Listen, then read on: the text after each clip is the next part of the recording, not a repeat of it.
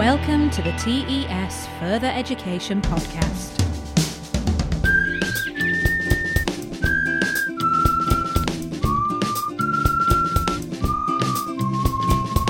This week we'll be talking technology with Paul McKean of Bolton College and Tom Bennett, teacher, writer, blogger, and TES regular. David Hughes will be telling us about the Education and Training Foundation. Finally, I'll be asking the good people of Twitter for advice.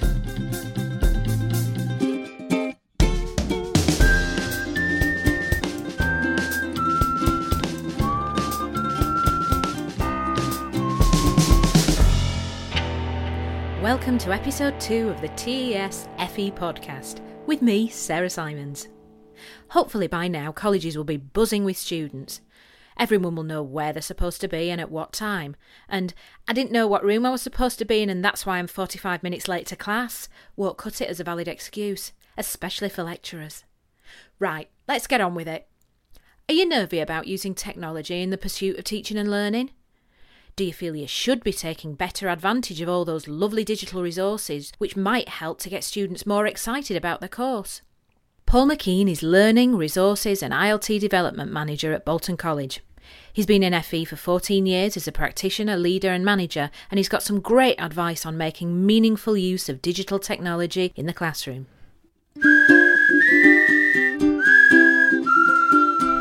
So, I'm a beginner to using digital technology to enhance teaching and learning. How would you suggest I start with that? Well, I think that the first thing to do as a practitioner is to understand what you're trying to deliver because uh, the whole point of using technology is to enhance a session, to make it more engaging, uh, to make it more vibrant for the learner, and to, to add value.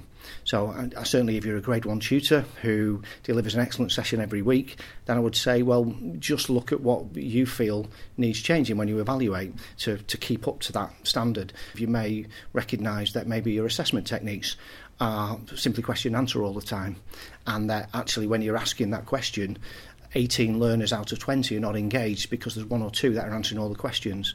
So utilising technology can take all of them learners through at a similar pace or at their own pace because they can answer questions electronically. There are a number of technologies out there that will engage everybody all the time as opposed to a traditional method which may only engage the one person you're having that interaction with. However, from my point of view, it's whatever does does the job. I mean, I've observed a number of sessions uh, not long ago where learners have, have used a um, a whiteboard with a, a, a marker pen, mm. and all 20 learners have made a response at the same time. Now, to me, that was a far better engagement activity than something that uses technology where only one learner is engaging in, in that answer at that point in time. Do you think there should be a push for FE teachers to increase their own digital literacy? So, for example, a, a practitioner should be absolutely now, and, and from a vocational perspective, looking at employability as an outcome of all of the learners that come into our care. So we should really be training and educating our learners on the impact that their use of media, so that be social media or other, on their digital footprint, as it's now phrased, digital tattoo, a permanent record of their life online, and if the practitioner doesn't understand the impact that somebody posting something on uh, Facebook might now have, or Twitter, or whatever, that actually may stop somebody getting a job in the future. So, as practitioners, it's a part of our role to be digitally literate enough to understand and be able to educate people in that way. So, it's not necessarily about uh, teaching them just vocational skills, it becomes the pastoral care side that we should be showing people how to act professionally, how to communicate, and so on. And obviously, there are now a lot more ways than dressing smartly for an interview. There's actually how you um, act and appear on digital platforms as well as in real life. Uh, we have a project currently running at, at Bolton College at the moment where we're looking to embed digital literacies within our uh, curriculum. And one of the things one of the practitioners is doing is encouraging learners to uh, create a LinkedIn profile, so another social media tool, um, which is about professionalism and networking. And uh, learners are now being endorsed by their tutors, by customers, by friends uh, in particular aspects of their lives. And that's creating a digital, a positive digital footprint. So in a few years' time, when a, uh, an future employer Googles them, they've got their Just Giving site, they've got their endorsement for, for being a great volunteer, for having excellent communication skills, to being good at a particular aspect of work. What's the most exciting use of digital technology in learning that, that's emerged recently? The most, the thing that excites me the most, I suppose, uh, about the way in which I'm seeing technology being uh, adopted and utilised has to be in schools. And I think it's something that the, the FE sector can definitely take from. And it's the Digital Leaders project. And, and digital leaders are effectively um, learners of all ages, and they're at primary as well as secondary school, who teach the teachers how to use the technology. So that's uh, uh, taking advantage of the digital literacy skills and the, and the, and the IT competence, if you like, of the uh, the learners that uh, that you're, you're teaching. So even if you're not using it, see if there is a way technology can enhance your session. If there isn't, fantastic. If there is, try and adopt, try and change, try and get some support. If it's not from a uh, from a peer, from an, a colleague, ask a learner. See what they think. Ask them how they can improve the session. It's the learner voice, and it can really make a difference.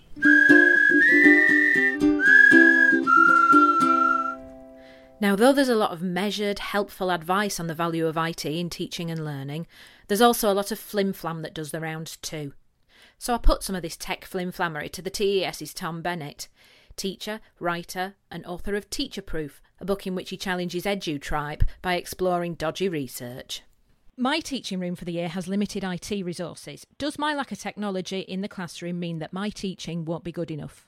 Absolutely not. I'd, I'd, like to invite people to try and think what what uh, colleges were like, say, 25 years ago. I mean, even the best of colleges had very, very little IT, and certainly even good colleges 10 years ago were still struggling to you know install IT uh, mm. throughout throughout their rooms and lecture theatres and so on.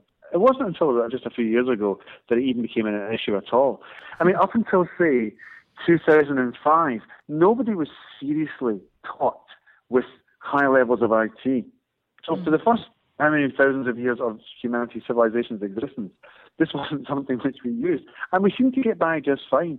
So the idea that you need IT in order to be teaching properly is absolutely ridiculous. And I find it quite concerning that people should fret and worry about this. So I think that's a completely rubbish idea. Okay, brace yourself for this one. My students mm-hmm. are digital natives. I thought Ken Robinson's TED Talk said that I should future proof my 21st century learners for jobs that haven't been invented yet.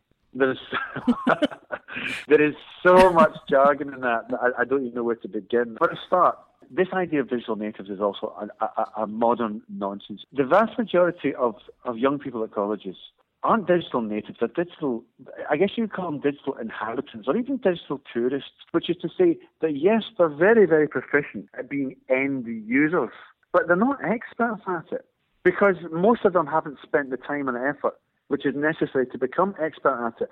Every college will have some uh, students who are, are, really good at using technology. The vast majority of them aren't. The vast majority of them are just as dumb as the rest of us. So they're not digital natives. They're not 21st century learners. People yes. learn in exactly the same way as they always have done. Our brains haven't changed. The idea that there are special magic thinking skills that they need for the for the new century, and it's not new century anymore. We're 13 years in. The idea that there's some new skills they might need to learn it's possibly true in the terms of I think it's useful for people now to be able to do more things like perhaps not even coding, because let's face it, not everyone has, needs to learn to code, but proficiency with technology and so on. But by and large, those types of skills are learned at home. I'm not the hugest fan of Ken Robinson. I think he's a lovely guy. I think his heart's in the right place. I think he's a very good stand-up. But I think in terms of what he's got to add to the contemporary debate in pedagogy, is very, very little. Right. There's this cult of Ken. But, you know, I don't begrudge him it. I mean, he's an articulate man. He's an intelligent man. He cares passionately about um, about about education. I just think he's wrong. That's all. Okay. The research tells me that more and better learning will happen if it's technology based. Yeah, there's no substantive research which which which proves this. Um, the problem is that a lot of the research which you see about digital technology enhancing learning tends to come from digital providers, which doesn't mean it's necessarily wrong, but it automatically sends alarm signals up. And in my own research, in my own research for my own book about this kind of thing, I found that the vast majority of research which claimed that digital learning enhanced learning was not only from digital providers, but was itself of extremely ropey methodology. And it was usually very, very anecdotal, very, very small samples. And it was usually using performance indicators which were themselves so vastly subjective that essentially the, the, the cognitive bias of the people involved in the research was, well, to me, pretty evident. And also something which I find quite dispiriting is a lot of the times when you read a website and it's encouraging the use of digital learning, you find that the evidence it uses to, to support that will be referenced in, wait for it, another digital learning website. In fact, sometimes some of the people even reference their own papers as evidence that what they're saying presently is true. The the evidence for digital learning it just isn't there yet. So when we hear this about research, yeah. we should be saying what research. We should be asking Absolutely. more questions as teachers. Absolutely, it's largely a con at this point, and I don't I don't think people are necessarily doing it deliberately, but one can only ask the question: Who's doing this and who benefits? IT's got a place. IT's a tool. IT's a strategy. Like any tool, it's got its use. The, the, the, the people in colleges who love using IT tend to be what I call digital zealots. They love IT. They, you know, they, they, they've got they've got two screen computers and they've got their iPad hooked up to their iPhone and their iPhone hooked up to their internal memory chip and God knows what else. And they love it and they love using it and that's fabulous. And if you're comfortable with it and you're happy with it and you like using it in your classroom, then that's fabulous. Do so. You know, if, if it works for you, use it. But don't try and get other people to adopt it because it's just a strategy and it doesn't work for everyone and it doesn't work in every classroom. Now let's talk about the FE sector's all new self improvement body. I think it would be fair to say it's been a difficult birth for the Education and Training Foundation. Most recently, there was a hoo ha regarding the way in which some senior people in the organisation were recruited. There was also some grumpiness about the name not containing the word skills. Personally, I was quite keen on its first title, The Guild. I'm a fan of any professional body which makes me think members have to pop on a leather apron or possibly even a cloak in order to convene. Then there was that secret meeting at Windsor Castle. A lot of people were miffed about this. Why there's even interest in an event shrouded in mystery where a clutch of incognito power players gather in the same lofty chambers where Tudor funster Henry VIII feasted and frolicked, I don't know. While no one is suggesting the great and the good should be plotting the future of our sector sat round someone's front room with a bargain bucket and a blue nun, it might be a bit insensitive to either Queen's gaff when a number of people are having a difficult time in the sector. Anyway, let's put all of that down to experience. Stop moaning on about those initial blunders and move on. What is this thing, the Education and Training Foundation? What's it all about? How's it going to support sector improvement? And how will it impact practitioners? David Hughes, Chief Executive of the National Institute of Adult Continuing Education and Interim Chair of the Board of the Education and Training Foundation, explains.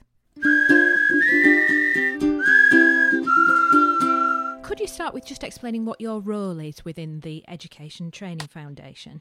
Um, I've been involved for the last 12 months as we've tried to establish this new organisation.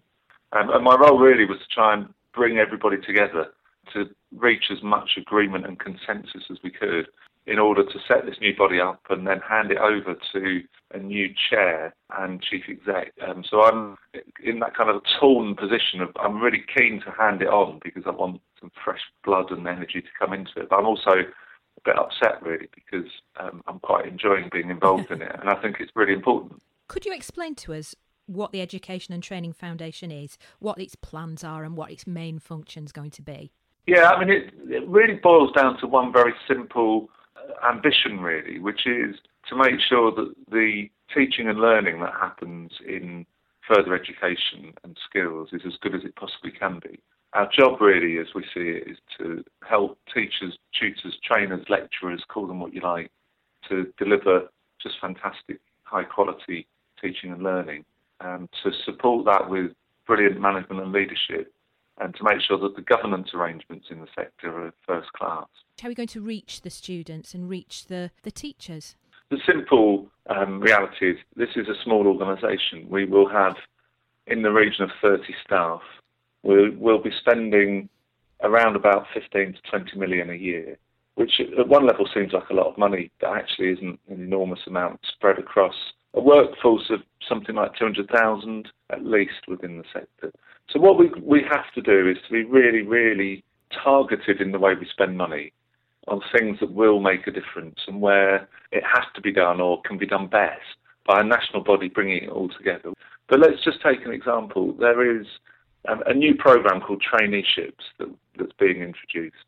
Mm. Um, there will be teaching staff up and down the country struggling to think how you deliver a traineeship to the highest possible quality. At the very least, I think the foundation can play a role in spreading good practice. I think it can do some research and dissemination of what is working, what does work, what might work. It can start to think about some of the pedagogy around that. It can think about how you manage relationships with employers and start spreading some ideas around that. So it won't necessarily deliver to every single teacher, tutor, lecturer, but it should be able to add some value to what's already going on. Right. And therefore, part of the role is about dissemination and bringing people together and making sure that um, we can all learn from the best um, on any particular issue. Sort of formalising sharing of good practice across all of the sector. Yeah, definitely. And because if you're delivering a traineeship or an apprenticeship or English and maths or functional skills, you know, in a college or in a training provider or in a local authority or a third sector organisation,